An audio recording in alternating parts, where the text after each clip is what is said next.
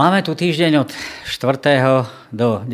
apríla a máme tému, ktorá sa dotýka zmluvy alebo zmluva s ľuďmi, Božia zmluva s ľuďmi. Základný verš nás vedie myšlienkou. Ak teda budete pozorne počúvať môj hlas a budete zachovávať moju zmluvu, budete mojim osobným vlastníctvom medzi všetkými národmi, lebo celá zem je moja. Minulý týždeň sme naše uvažovanie ukončili pri páde našich prvých rodičov do hriechu, čím sa vlastne prerušilo to spojenie medzi zemou a nebom. Aj potom, čo nastala táto situácia, ten status quo, ktorý stále do dneska trvá, že je tu hriešná prirodzenosť a hriech na tomto svete, pán Boh túžil obnoviť spojenie s človekom. A pozýva každého človeka, dá sa povedať, že tomuto pozvaniu sa nevyhne žiaden človek na celom svete, takže pozýva človeka, aby s ním vstúpil do zmluvného vzťahu. Štúdium v tomto týždni je stručným zhrnutím celého štvrť roka. Každý deň si priblížime jednu zo zmluv medzi Bohom a človekom a potom tie ďalšie bude rozoberané tie jednotlivé. Teraz to máme akoby zhrnutie Noémovu, Abrahámovu, Mojžišovu a novú zmluvu a potom to budeme rozoberať postupne. Každá z týchto zmluv vlastne odzrkadľuje tú pravú zmluvu, ktorá bola na Golgote podpísaná krvou Ježiša Krista. Ide o zmluvu, ktorú sme ako kresťania uzavreli s našim pánom. Čiže suma sumárom stále je to len jedna zmluva a tie jednotlivé zmluvy, ktoré budeme preberať, môžeme vnímať ako niektoré jednotlivé uhly alebo jednotlivé pohľady na túto zmluvu. Začneme teda zmluvou, ktorú Boh uzavral s Noachom. Zachránený nebol len Noach, ale aj celá jeho rodina. Potom sa zastavíme pri zmluve s Abrahamom, ktorá je bohatá na zasľúbenia, nie len pre neho, ale aj pre každého z nás. Ďalšia zmluva bola uzavretá na Sinaj, povrieme si, aký bol jej význam. A napokon sa pozrieme na tú novú zmluvu, ktorá v skutočnosti nie je novou, ona je staro novou, ale v určitom slova zmysle vystupuje do popredia, pred oči a ukazuje ten správny vol pohľadu, tú, na ktorú vlastne poukazovali všetky tie predošlé a všetko to budeme študovať podrobnejšie v tých ďalších týždňoch. Úlohou tohto týždňa je len krátky prehľad nášho štúdia. Osnova úlohy je za prvé podstata zmluvy medzi Bohom a človekom, to máme na nedeľu. Jednotlivé zmluvy, ktoré Pán Boh uzavrel s ľuďmi, ten, tá druhá časť sa potom delí na pondelok to máme zmluvu s Noachom, útorok máme zmluvu s Abrahamom, stredu máme zmluvu s Mojžišom a štvrtok máme tú novú zmluvu. Poďme sa teda pozrieť na nedeľu 4. apríl. Téma tohto dňa znie podstata zmluvy. Ja som El Shaddai, choď pred domňou, stále pred domňou, buď bez úhony. Uzavriem zmluvu medzi mnou a tebou a veľmi ťa rozmnožím. Vtedy vám oznámil svoju zmluvu, ktorú vám prikázal zachovávať 10 výrokov a napísal ich na dve kamenné tabule.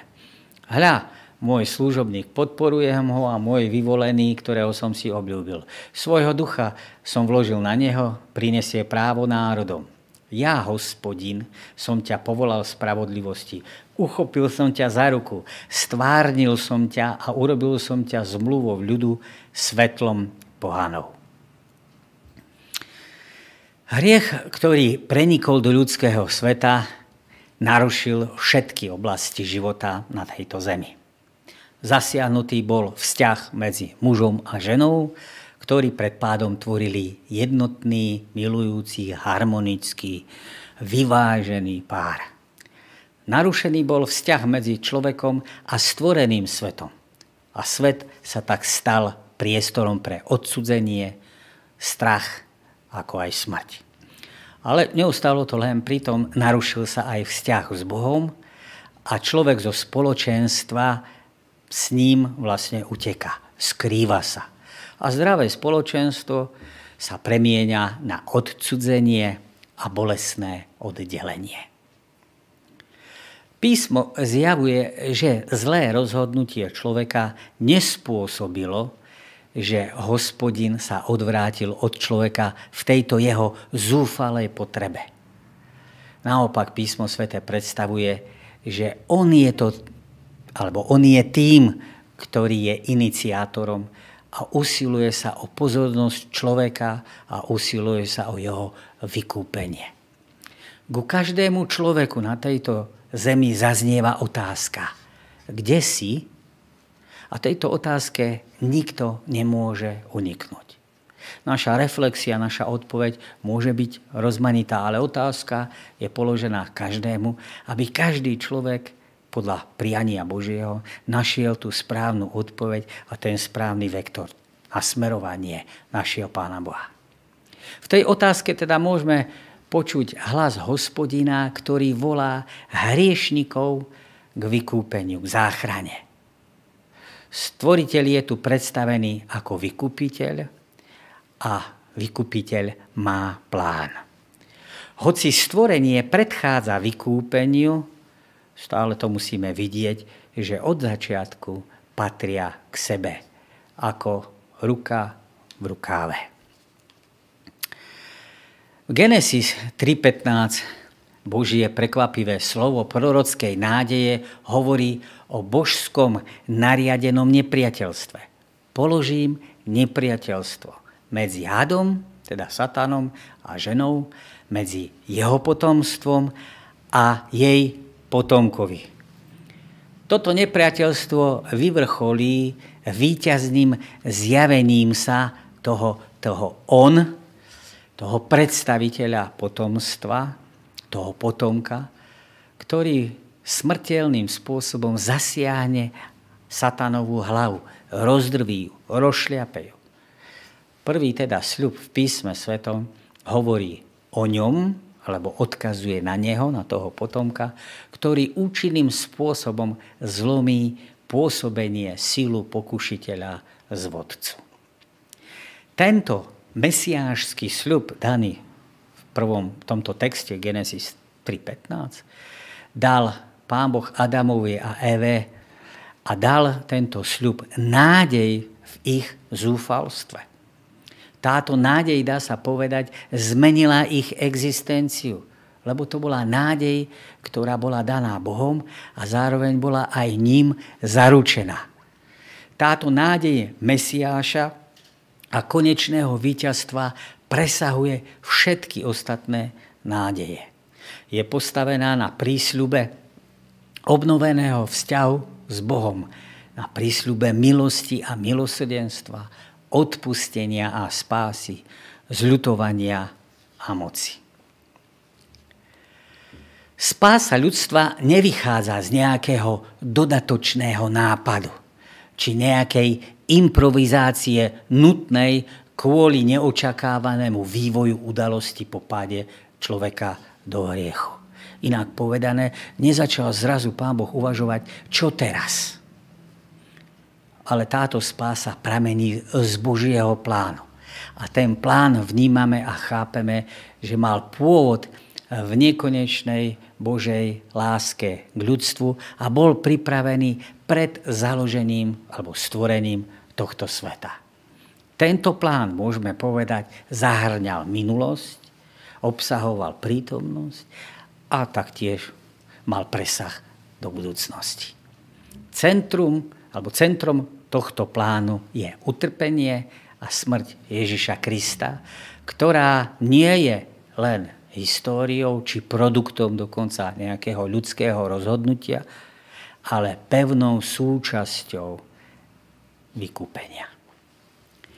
Myšlienka zmluvy je jeden z najhlbších biblických konceptov, ktorý vyjadruje hlboké spoločenstvo, dôverný vzťah a najúžšie spoločenstvo medzi Bohom a človekom.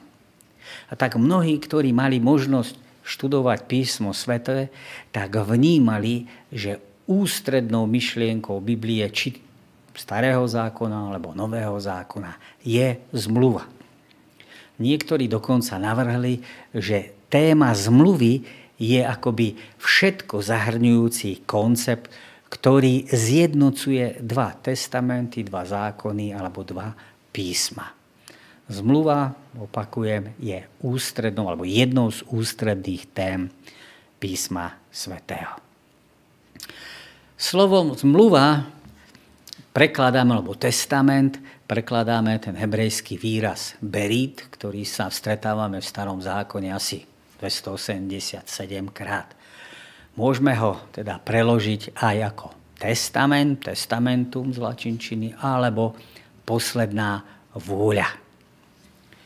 Používa sa na označenie vzťahu medzi ľudskými stranami s rovnakým postavením alebo tiež ne, medzi nerovnými partnermi. V závislosti na postavení zmluvných stran sa používa zmluva alebo tiež záväzok, spojenectvo. Tento druh zmluvy v starom zákone, teda hlavne myslí sa teraz medzi ľuďmi, sa vyskytuje ale má malý náboženský význam. K najčastejšiemu a najvýznamnejšiemu používaniu hebrejského výrazu berit, zmluva alebo testament, dochádza v súvislosti medzi zmluvným vzťahom medzi hospodinom a človekom. Čiže tam máme Noé, Abraham, kňažské zmluvy, Mojžišovská zmluva, Dávidovská zmluva a ešte aj iné, nová zmluva. V týchto prípadoch sa nejedná o vzájomné, vzájomne dojednanú ani dohodnutú zmluvu či zväzok alebo spojenectvo, ani Bohom uloženú povinnosť. Písmo svete ukazuje, že v otázke zmluvy znova iniciátor je Pán Boh a človek je predstavený ako ten, ktorý nie je dôstojným partnerom pre Pána Boha a dá sa povedať, že teda nie je žiadnym adekvátnym partnerom. Uzavretie zmluvy je totižto čisto božská záležitosť.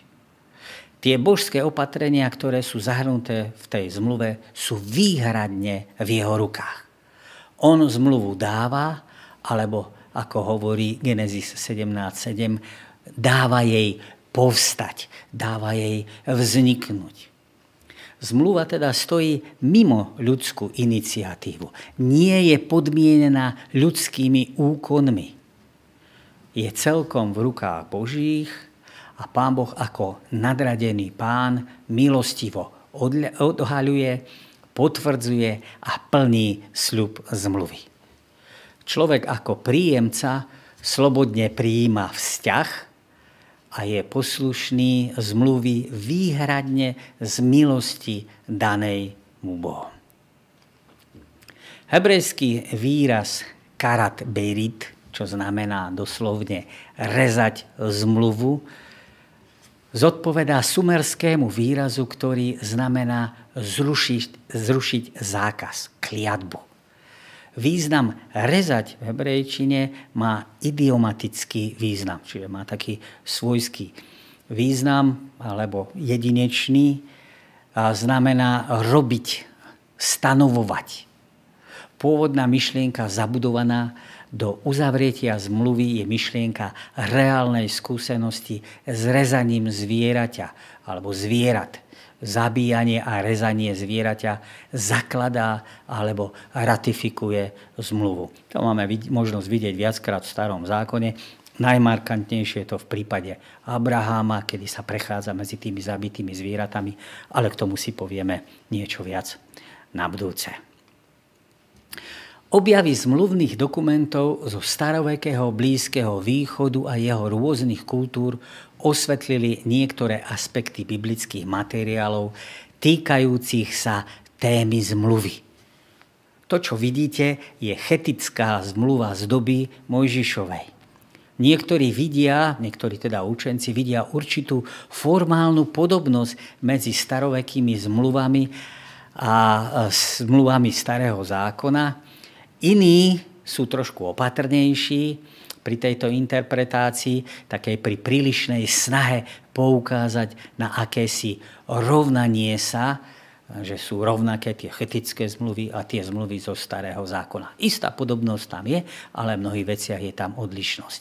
Takže máme tam možnosť vidieť tú preambulu toho panovníka, však historický prolog popisujúci predošlé vzťahy, ustanovenia, ktoré popisujú povahu spoločenstva tvorenou zmluvou alebo dohodou, paragraf, ktorý zaisťoval zachovávanie a pravidelné opätovné čítanie zmluvy. Vidíte, toto by mohlo byť to spoločné, že je tam potrebné si tie veci čítať znovu.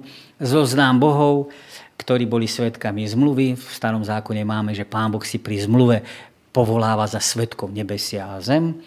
Napríklad prekliatia a požehnania alebo formula požehnania a kliatby, tak s tým sa tiež stretávame, že 5. Možišova 29, 29, 29. kapitola všeobecne, prekliatia a požehnania v závislosti na dodržiavaní či nedodržiavaní zmluvy. Zmluva milosti bola ponúknutá, alebo zmluvou, zmluvou milosti bolo ponúknutá milosť a uzavretá bola ponúknutá milosť hriešnikovi a uzavretá s prvým hriešnikom. Bola to teda rovnaká zmluva ako tá, ktorú uzavrel hospodin napríklad s Abrahámom. Plurál, teda zmluvy, môže niekedy človeka pliesť, Znamená to teda to, že hospodin predstavoval svoj záchranný cieľ zopakovaním alebo presnejšie povedané, presnejším formulovaním svojej zmluvy viacerým, viacnásobným e, spôsobom, aby uspokojil potreby svojho ľudu v rôznych časoch a podmienkach. Čiže tie zmluvy ako keby ukazovali ten rozličný uhol pohľadu na jednu a tú istú vec, s tým, že tie dôrazy boli v tej dobe položené niekedy na to, niekedy zase na niečo iné. Každá forma zmluvy hrá svoju úlohu v jednotnom pláne spasenia. Je to podobné ako s evanieliami. Jeden obraz o Kristovi, štyri uhly pohľadov. Alebo s obetovaním zviera. Tam máme tiež obeti, bolo množstvo, ale každá z nich ukazovala na inú stránku Božieho charakteru. Čo to pre teba teda znamená, že Pán Boh chce úplne dobrovoľne uzavrieť zmluvu aj s tebou a k niečomu sa zo svojej strany zaviazať? Si aj ty ochotný k nejakému záväzku? Alebo ti v živote vyhovuje skôr voľný vzťah? Pondelok, 5. apríl, nadpis Zmluva s Noachom. Hospodin oľutoval, že stvoril človeka na zemi a cítil v srdci bolesť. Hospodin povedal, človeka, ktorého som vytvoril, vyhubím z povrchu zeme. Počnúť človekom až po dobytok, plazí a nebeské vtáctvo, lebo ľutujem, že som ich utvoril. Ale Noach našiel hospodina milosť. Boh povedal Noachovi, rozhodol som sa skoncovať so všetkým tvorstvom, lebo zem je plná násilia. Zničím ich aj zo zemou. S tebou uzavriem ale zmluvu. Do korábu vôjdeš ty, tvoji synovia, tvoja žena, aj tvoje nevesty. Zo všetkých druhov živočíchov vezmeš do korábu po páre, aby s tebou zostali nažive, bude to samec a samica. Noach urobil všetko tak, ako mu Boh prikázal. Slovičko nacham znamená držať dobu, smútku, ľutovať, želieť. To sa viaže k tomu textu, že pán Boh ľutoval. Ale tiež potešiť alebo utešiť sa. Hebrejské teda slovo má v niektorých textoch význam útechy. Slovom ľutovať možno vyjadriť smutenie za niekým. Rovnako ním teda je možné vyjadriť súcit alebo poľutovanie, ale tiež utíšenie hnevu po pomste. Z 35 výskytov slova v písme svetom hovoria iba 4 miesta o ľútosti Boha nad vlastným skutkom. Napríklad 1. Samuela 15. kapitola 11. a 35. verš. Tam to, to boli tie dva a potom máme ešte Genesis 6, 6, 7. Čiže tam prvé dva a potom v tej 1. Samuelovej 15. kapitole sú ďalšie dva výskyty. Štyrikrát. Vyskytujú sa také dva extrémy. Ten prvý extrém je myslieť si, že hospodin sa dopustil pri stvorení nejakej chyby, alebo dopustil Pán Boh pri stvorení chybu, ktorú nepredpokladal a dopredu neodhalil. Len vtedy, keď sa mu začalo dielo, začalo akoby vymykať z rúk, bol nútený to nejakým spôsobom napraviť, preto poslal potopu. To by viedlo k názoru, že sa veci na svete riadia vlastnými zákonitosťami, ako aj zákonmi, a nie hospodinou vôľou, hospodinom samotným. Predstava o Bohu, ktorý sa, ktorého sa udalosti na zemi nedotýkajú, lebo je nad všetkým v akomsi nadhľade, čo ukazuje na deizmus, alebo grécke ponímanie Boha, ktoré hovorí o tom, pán Boh to stvoril, tie hodinky natiahol a teraz to ide a on sa už o to nestará. To bol ten akoby druhý názor. Záznam však odhaluje pravý opak. Dianie na zemi vyvoláva dokonca u Pána Boha veľmi prudké pohnutie. Písateľ nám to priblíži pomocou tzv. antropomorfizmu, teda výrazu, kedy Pánu Bohu alebo kedy sa hospodinovo jednanie popisuje ako jednanie ľudské. Poslucháč by možno čakal v tomto prípade, že tí ľudia robia zlé, že tam bude spravodlivý Boží hnev. Ale na podiv zápis ukazuje na hospodina, ktorý prejavuje ľútosť nad stvorenstvom a trápi sa nad tým. Písateľ používa spomenuté antropomorfizmy preto, aby Božie zjednanie, aby Božie jednanie, konanie zľučtil, teda aby človeku to plastickejšie reálnejšie priblížil. Ak sa trápi Boh, znamená, že mu to nie je jedno, čo sa medzi ľuďmi deje. Adresát, ktorý sa to dozvedá, že Pán Boh má cit, a srdce, na rozdiel od toho greckého vnímania, kedy tento stvoril a už sa o nič nezaujímal a bolo mu to šuma fuk, čo sa deje na tejto zemi. Tento hebrejský prístup ukazuje na tento rozmer, tak adresát môže lepšie potom prijať skutočnosť, že Pán Boh rozumie jeho srdcu, jeho prežívaniu, jeho pocitom, ako aj jeho trápeniu. Treba ale rozlíšiť, že božská ľútosť alebo božia ľútosť nie je ako tá ľudská. Sláva Izraela nebude klamať ani želieť, lebo nie je človekom, aby niečo musel oželieť. Ľudskú ľútosť vyvoláva zmena zmýšľania. Božiu ľútosť vyvoláva zmena okolností alebo vzťahov. To znamená, že Pánu Bohu bolo ľúto to, že ten človek sa vydal iným smerom a že sa narušil ten vzťah k nemu. Človek môže zmeniť v svoj vzťah k Bohu. Buď teda plní podmienky, za ktorých sa bude tešiť Božej priazni, alebo sa svojim správaním môže vylúčiť z tej možnosti tešiť sa z Božej priazne. Hospodin je však stále ten istý. Včera, dnes aj na veky. Saul svojou neposlušnosťou zmenil svoj vzťah k Bohu. Myslíme na starozákonného Saula. Ale podmienky, ktoré stanovil Pán Boh, tie sa nezmenili.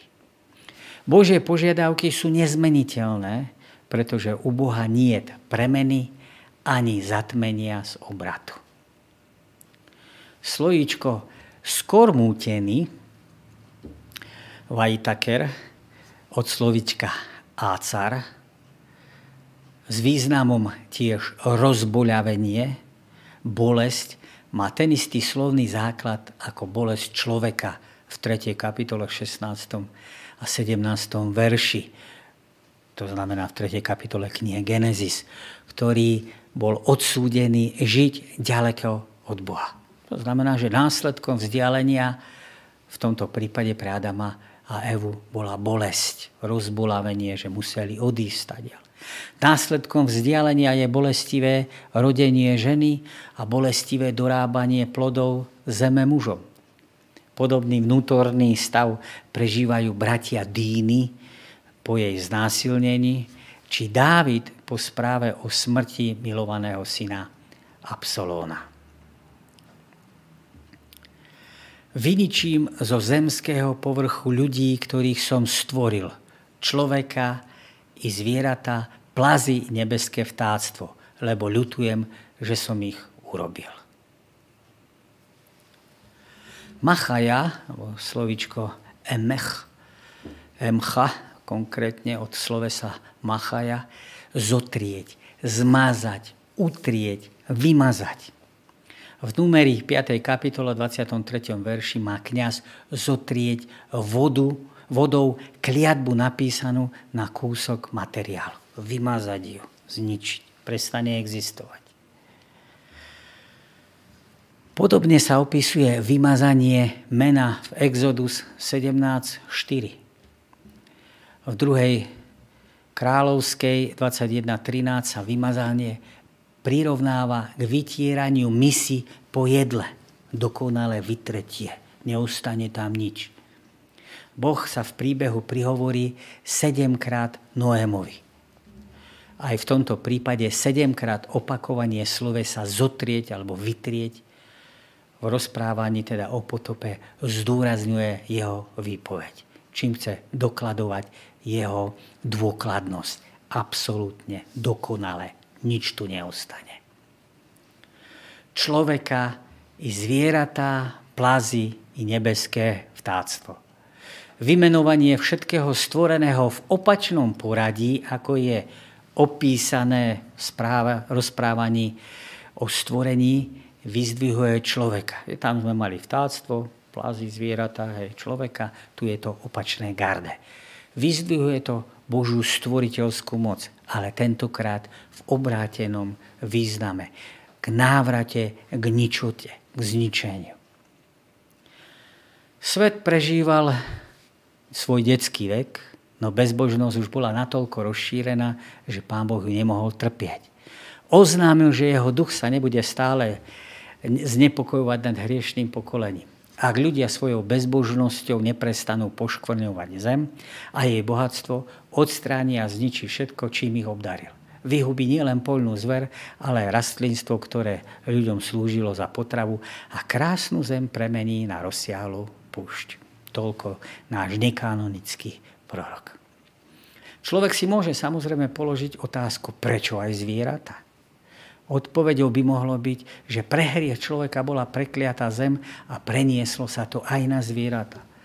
Hriech sa teda podobá tej skale, ktorá je hodená do vody a kruhy, ktoré sú vytvorené týmto pádom a vrhnutím tej skaly, postupným spôsobom dosiahnu breh.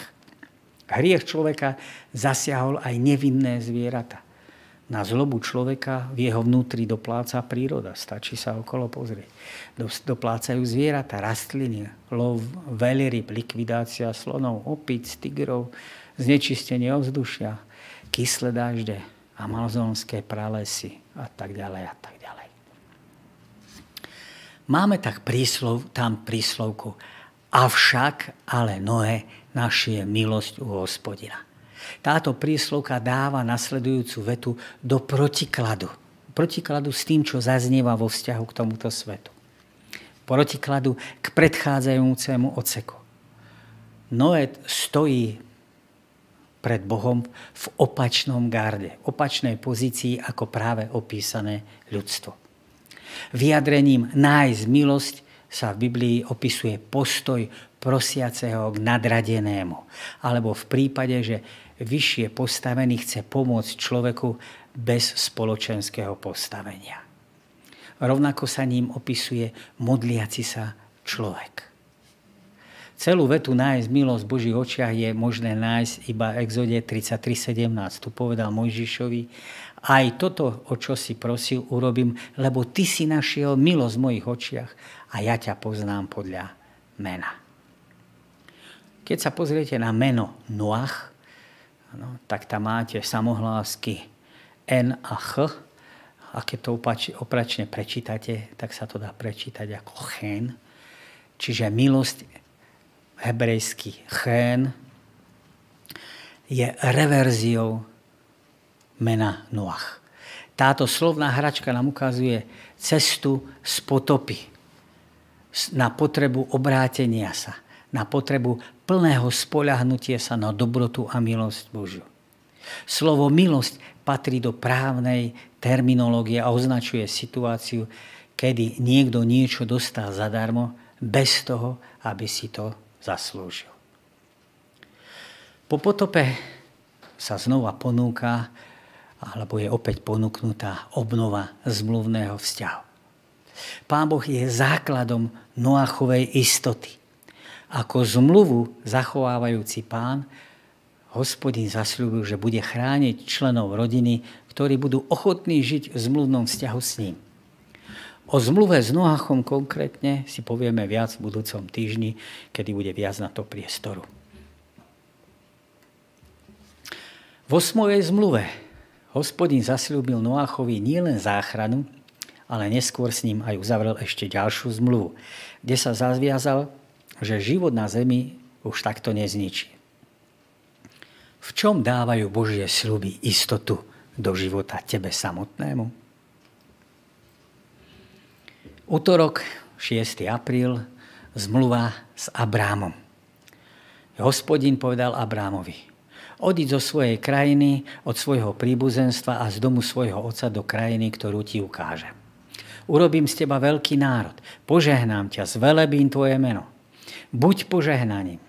Požehnám tých, ktorí žehnajú teba a tých, čo tebe zlorečia, tých prekľajem. V tebe budú požehnané všetky pokolenia zeme. I hospodin povedal Abrámovi. Dobre si uvedom, že tvoji potomkovia budú prišelcami v cudzej krajine, zotročia ich a 400 rokov budú s nimi zle zaobchádzať. No ja budem súdiť aj národ, ktorému budú otročiť. Potom výjdu s veľkým majetkom. Ty však odídeš v pokoji k svojim predkom a pochovajú ťa v úctihodnej starobe. V štvrtom pokolení sa sam však vrátia, lebo doteraz nie sú dovršené viny a morejčanov. Keď zapadlo slnko a nastala hustá tma, objavila sa dymiaca pec a ohnivá pochodeň, ktorá prechádzala medzi rozpoltenými čiastkami. V ten deň uzavrel hospodin zmluvu s Abrámom a povedal Tvojmu potomstvu dám túto krajinu od egyptského potoka až po veľkú rieku, rieku Eufrat. Je zaujímavé si všimnúť, že sa práve ocítame v strede knihy Genesis, alebo Berešit na počiatku. Táto dôležitá pasáž nám predstavuje príbehy Abraháma potom, ako opustil Úr Chaldejsky, aby, aby putoval do krajiny Kanán, až kým sa neúsadil v Beršebe. Abraham je nazvaný cudzincom, Gér, čo je odborný termín pre prišelca, privandrovalca, cudzinca, ktorý nepožíva práva usadlíka alebo práva domorodca. Takže máme možnosť vidieť na tom slajde ano, tú chiastickú štruktúru a tam máme možnosť vidieť, že Adam, áno, Eden, Adam teda ešte v tej zasľúbenej krajine, potom je z Edenu do Bábelu, rodokmene sú tam, C je z Bábelu do zasľúbenej krajiny, žiaden rodokmeň, a ideme naspäť zo zasľúbenej krajiny do Egypta, rodokmene a obhliadka zasľúbenej krajiny. Vidíte, ako krásne to ten Mojžiš napísal. Abrahama tak nachádzame v pohybe. Tento jazyk sťahovania sa odráža v jazyku, ktorý pokrýva príbehy jeho života. On je taký pútnik, on stále niekam ide. Slovičko halaka, chodiť, ísť, dá sa povedať, že toto sloveso prestupuje všetkými príbehmi Abraháma. Najvyššiu koncentráciu nachádzame v, akoby v tých opačných póloch sekcie. 5 krát to máme v 12. kapitole v 1. až 9. verši a 7 krát v 22. kapitole 1 až 19. Fráza lek, leká, choď, ako by sme to preložili, ohraničuje tiež Abrahámovú duchovnú cestu. Jedenkrát, alebo prvýkrát, je Abraham opísaný ako keď opúšťa svoju minulosť, 12. kapitola, prvý verš. Druhýkrát, keď je povolaný opustiť a zrieknúť sa svojej budúcnosti, 22.2. Tam je to začína aj končí, čiže 12 jednak je to lek leka a 22 2 je to isté. A ohraničuje to vlastne jeho duchovnú cestu. Takže tú svoju budúcnosť, keď má opustiť, tak to bola, tá budúcnosť bola koncentrovaná v jeho synovi Izákovi. A keď mal opustiť budúcnosť, to znamená, že mal ho obetovať. Tým by tá budúcnosť pre Abrahama skončila. Abraham je odpojený, odrezaný od svojich koreňov. Dá sa povedať, že je zavesený do akejsi prázdnoty a je, je plne závislý len a len na Bohu. Abraham sa preto stáva príkladom viery. A autor knihy ho predstavil ako toho, kto vložil svoju vieru hospodina. V Novom zákone Abraham je jednou z najčastejšie spomínaných postav zo starého zákona 73 krát. Len Mojžiš je spomínaný viackrát 80. List Židov nám pripomína, list Židom nám pripomína text. Vierou Abraham poslúchol, keď Áno, povolal, vierou sa usadil v cudzej zemi, 11. kapitola. Vierou obetoval Abraham Izáka, 11. 17. Keď hospodin naposledy prehovoril, bol to súd nad babylonskou vežou, čo malo za následok stvorenie národov. Keď hospodin naposledy prehovoril s osobou, bolo to Noáchovi, aby ho uistil o svojej zmluve s každým človekom na tejto zemi.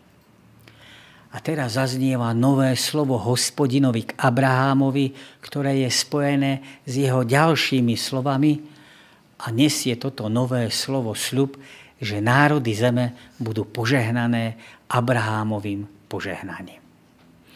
Abraham dostáva vízu zo svojej krajiny okolo roku 1760 pred Kristom. Toto volanie počuje v chaldejskom meste Úr, aby teda vyšiel. Nie je to náhoda, že práve tu počuje toto volanie. Staroveké sumerské mesto Úr sa nachádza v babylonskej oblasti. A tie prepojenia sú nielen historické, geografické, ale tiež teologické. Výjsť z Babylónu, čo je v tom širšom kontexte ten úr je zasadený do babylonského územia. Vín z Babylonu má v písme svetom dlhú teologickú tradíciu alebo históriu. Je to nielen oslobodenie z exílu, kedy Izraeliti sa mali navrátiť z Babylona, ale tiež je to obnovenie zasľúbenej zeme, ale tiež je, zaznieva to návrat k zmluve.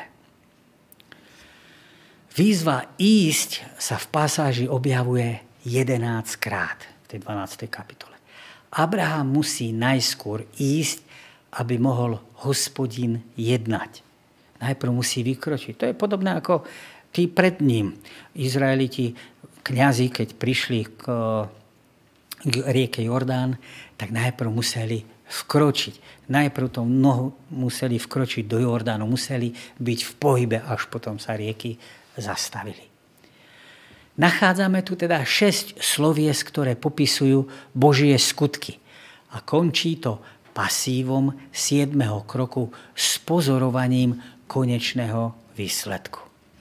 Máme tu teda paralely Abrahamovho volania a štruktúrou príbehy o stvorení. Aj tam sme mali šestkrát aktívne niečo Pán Boh akoby robí a siedmikrát požehnáva, odpočíva, kochá sa, raduje sa. Podobne tu máme u toho Abrahama šesť slovies spojené s tým e, Božím konaním a potom sa Pán Boh pri tom siedmom slovese na tie veci pozerá.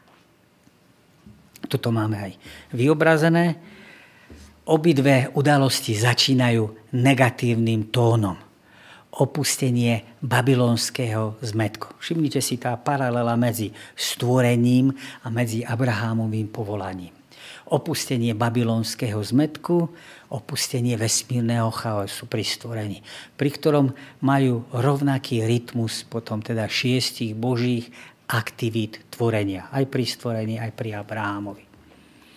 Obe správy uzavierajú siedmým krokom popisujúci stav vyplývajúci z božského jednania. budú požehnané všetky čeľade zeme a boli dokončené nebesia a zem i všetky ich voje.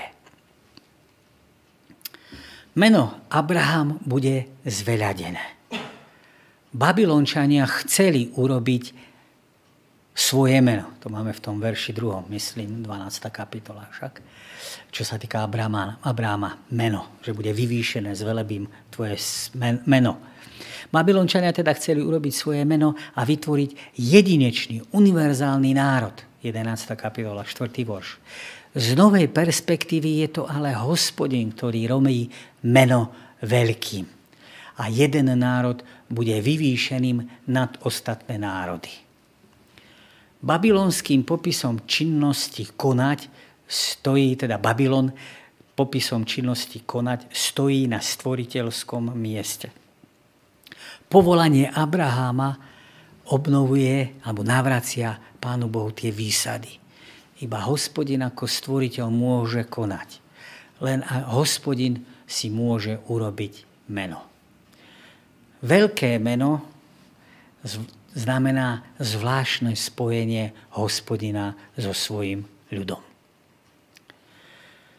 Slovičko baraka, požehnať alebo žehnať sa je kľúčové v tej pasáži a vyskytuje sa tam 5 krát knihe Genesis sa nám vyskytuje 88 krát, v porovnaní s celým starým zákonom tam je to 356 krát, z toho 88 je jasné, že ten hebrejský koncept alebo ten, koncept požehnania je v tej knihe Genesis vyšší, vyššia koncentrácia oproti celému starému zákonu.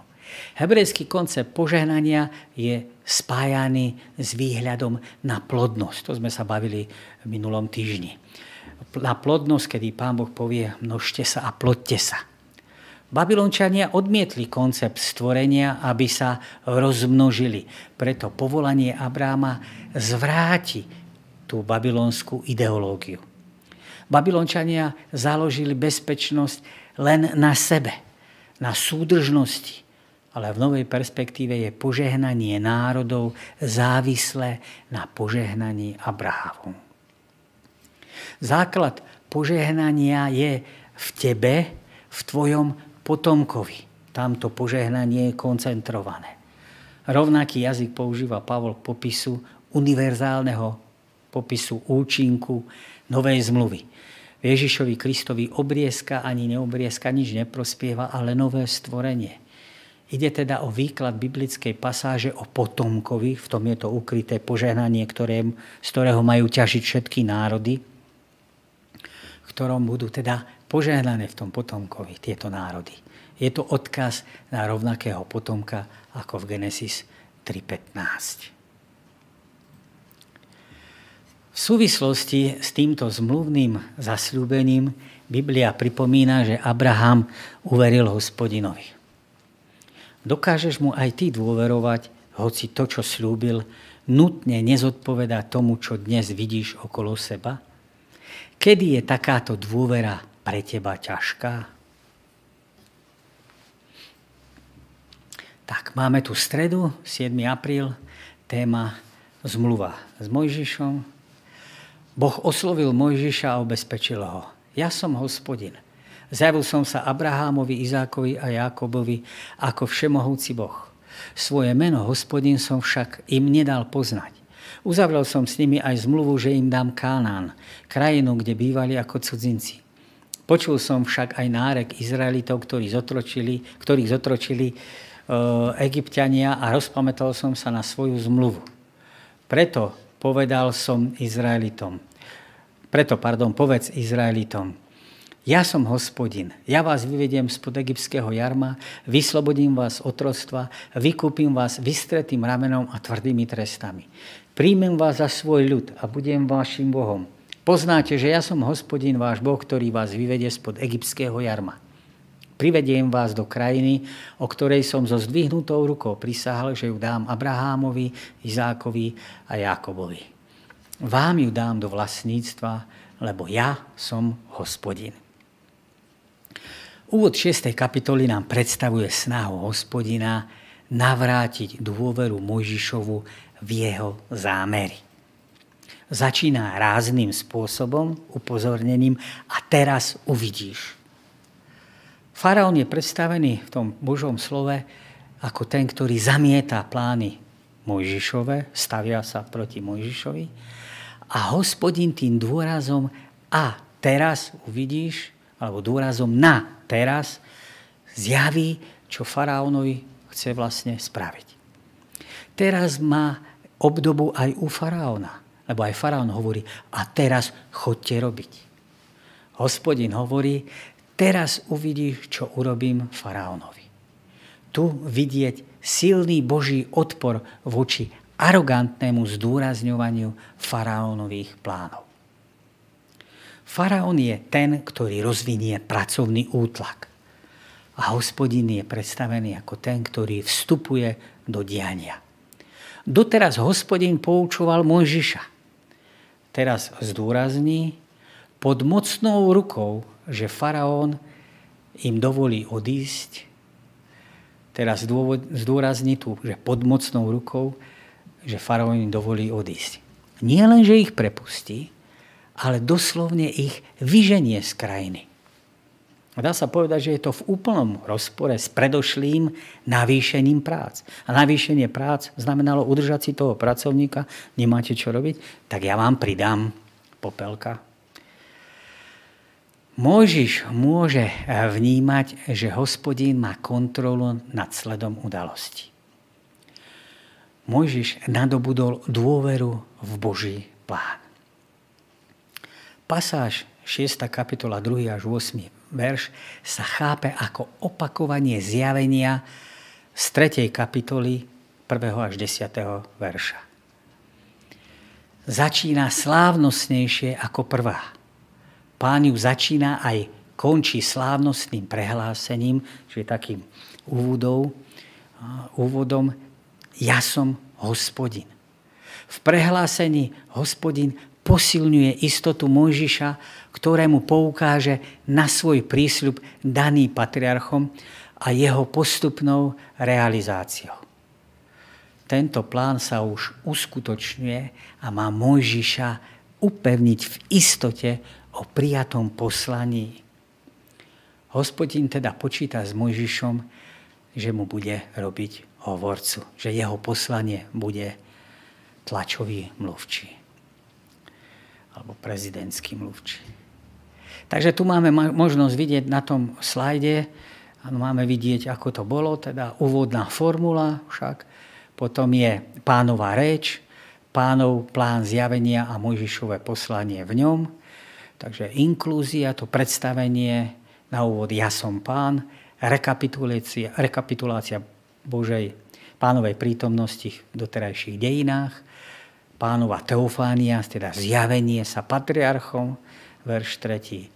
Prvá etapa realizácie Mojžiš a Áron v Egypte, pánova zmluva o zasľubenej krajine, pánovo načúvanie e, tomu e, stonaniu Izraelitov, obsah budúcej Mojžišovej reči, uvedenie a formula predstavenia Ja som pán, sedem činností, dlžen chýba, pánovho plánu, Znova tam máme tú inklúziu, ja som pán a záver je neposlušnosť Izraelitov a vrchol Mojžišovho fiaska. Text pripomína, že hospodín bol prítomný trojnásobným spôsobom v dejinách Izraela. V zjavení, v zmluve a v načúvaní.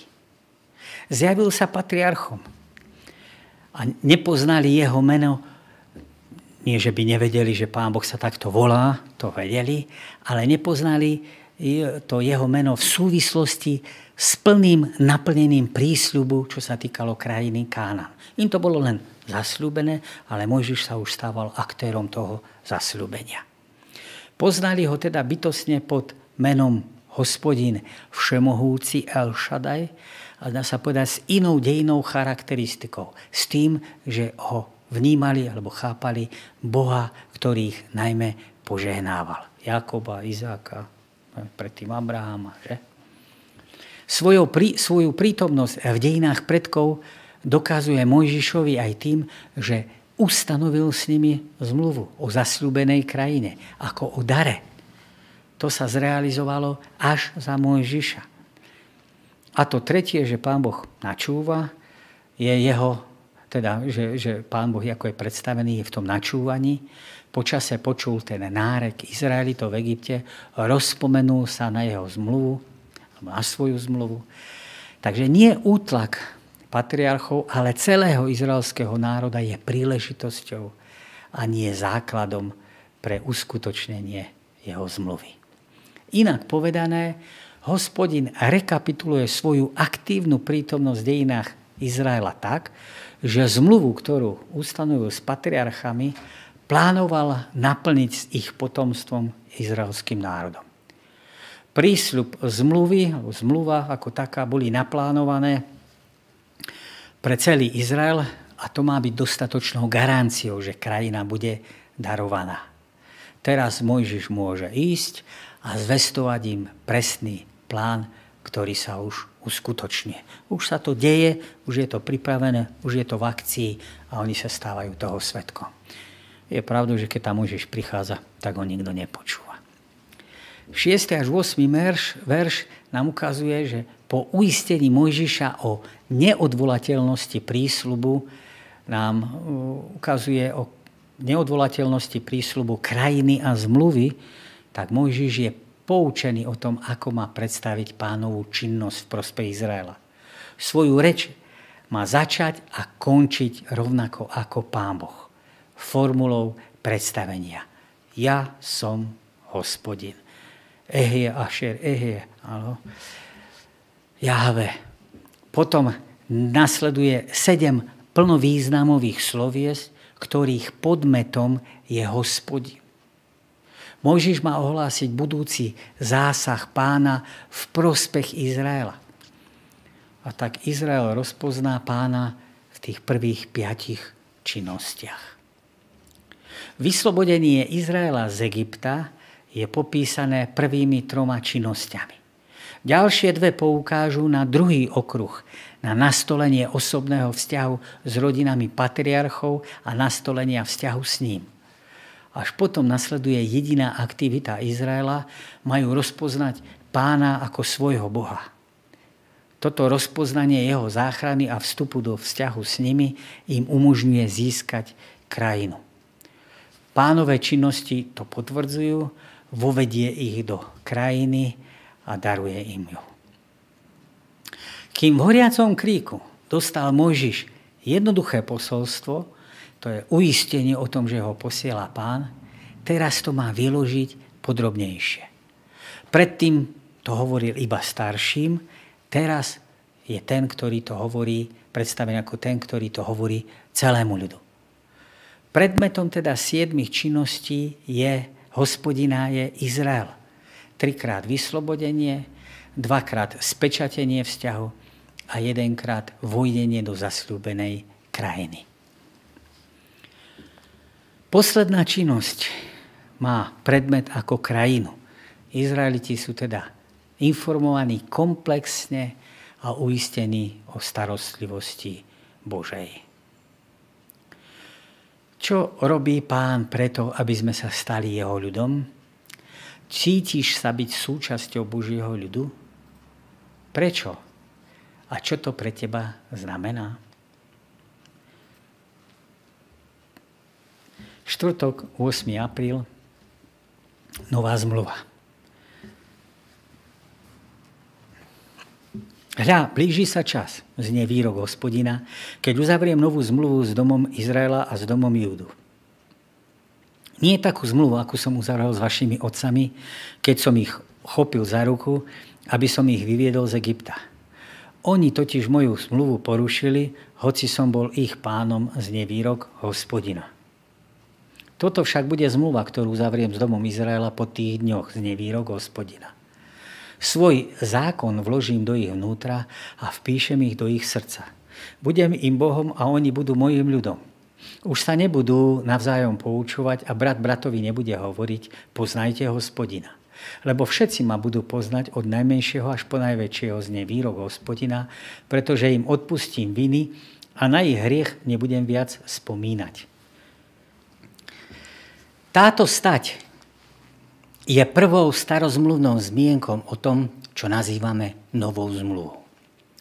Spomína sa v súvislosti s návratom, návratom Izraelov z exilu, kde sa hovorí o požehnaniach, ktoré od hospodina dostanú. Tak ako v predošlých prípadoch, aj tu je iniciátorom zmluvy Pán Boh. On je ten, kto ju naplní svojou milosťou. História Izraela od dní Mojžišových bola permanentným zlyhaním pokusov žiť podľa termínov zmluvy. Oni ani tak neodmietali, teda Izrael, poslušnosť zákona alebo poznanie Božej bezvýhradnej a plnej autority, ale to, že neboli schopní podľa toho žiť, neboli schopní to poslúchať. Tu bola teda kríza celej izraelskej viery, ktorú Jeremiáš jasne pochopil a deklaroval. Môže azda Černoch zmeniť svoju kožu, alebo leopard svoje škvrny? Sľub Novej zmluvy sa prvýkrát objavuje v Jeremiášovi 31. kapitole 31 až 33. Podáva sa teda v kontexte izraelského návratu z exilu a požehnania, ktoré hospodin udelil. Vzhľadom na to, že porušeniu zmluvy, porušenie zmluvy na Sinaji priviedol Izrael do exilu, prepracovanie tejto zmluvy ich uchovalo a bolo ich vlastne nádejou akousi do budúcnosti. Obsah tejto zmluvy bol rovnaký ako obsah tej zmluvy na Sinaj. Sinajská zmluva teda nebola ani zastaraná, ani stará, ale bola porušená. Túto zmluvu hospodin uzatvára s domom Izraela a s domom Júdu. Je to prezvesť zjednotenia rozdeleného ľudu.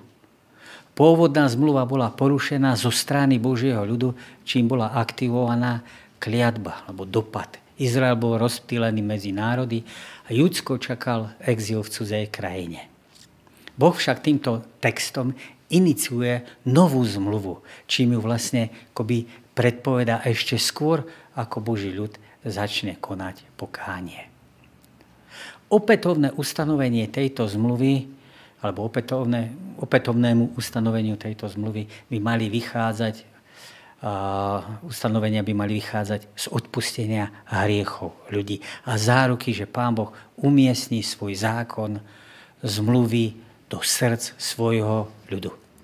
To by prinieslo dôverné poznanie Boha medzi všetkým Božím ľudom, alebo všetkými Božími ľuďmi a úplnú a trvalú aktualizáciu zmluvy na Sinaj.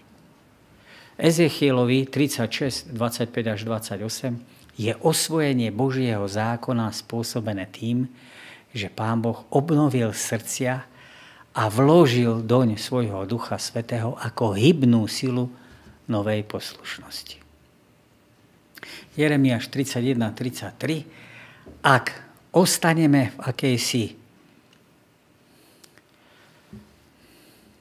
metafore, tak by sme to mohli nazvať, áno, manželstva, potom fráza budem im Bohom a oni mi budú mojim ľudom. Metafore manželstva preto, lebo sú nazývaní predtým, že pán Boh je manžel a Izrael je jeho nevestou, tá jeho církev. Tak potom tá fráza budú, budem im Bohom a budú mojim ľudom môže byť aj prvkom vyznania lásky, ktorý v istých variantoch nachádzame v starovekej ľubosnej poézii. Môj milý patrí mne a ja jemu. Oproti zmluve s Mojžišom, ktorej Izrael nedostal, teda nekonal podľa toho, prisľubuje teraz Pán Boh novú zmluvu, ktorá bude mať duchovnú, Božiu dynamiku a skrze ktorú budú mať tí, ktorí Boha poznajú, podiel na požehnaní a spasenia. Niekedy ľudia majú tendenciu vnímať, že stará zmluva alebo tie zmluvy predtým ako by tieto prvky neobsahovala. Ale nie je to tak, pretože stále hovoríme o jednej a tej istej zmluve a že jednotlivé zmluvy mali len jednotlivé určité pohľady a určité len zdôraznenia na ten celkový pohľad.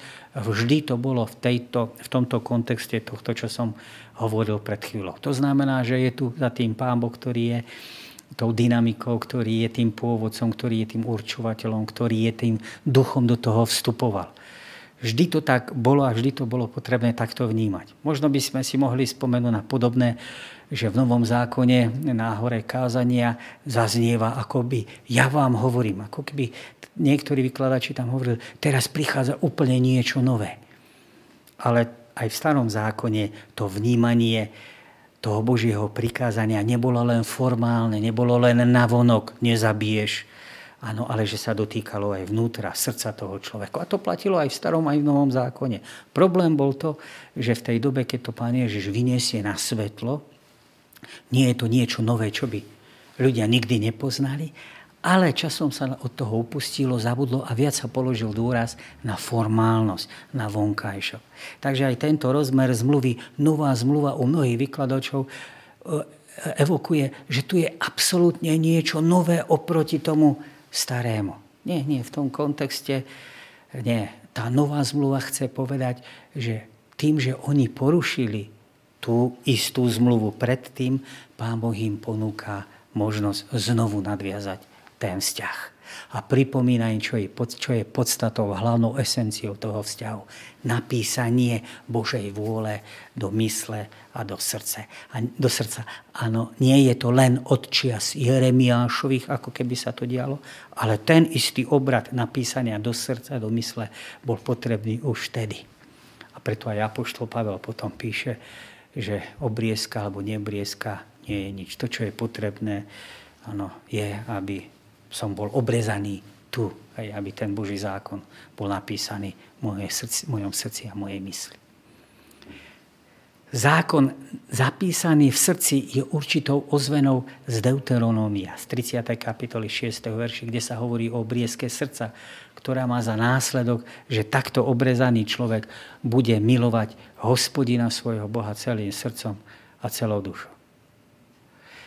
Zjednotenie tohto Božieho ľudu pod novou zmluvou môže prekročiť etnické, národnostné či rasové hranice, ako to hovorí Apoštol Pavel.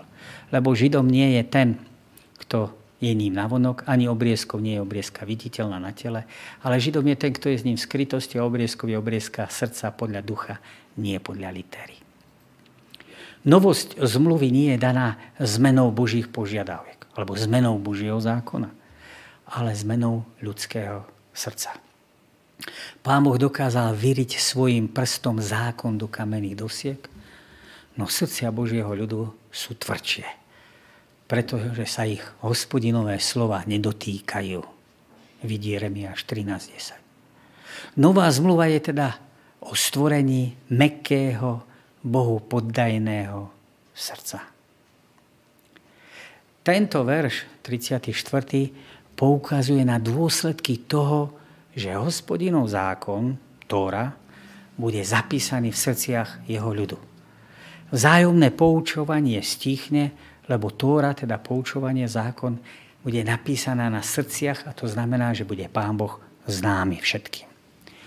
Už nebude to len nábožensky nejaká privilegovaná elita, ktorá pozná Boha lepšie a je určená k tomu, aby ostatných poučovala a vykladala hospodinové slova.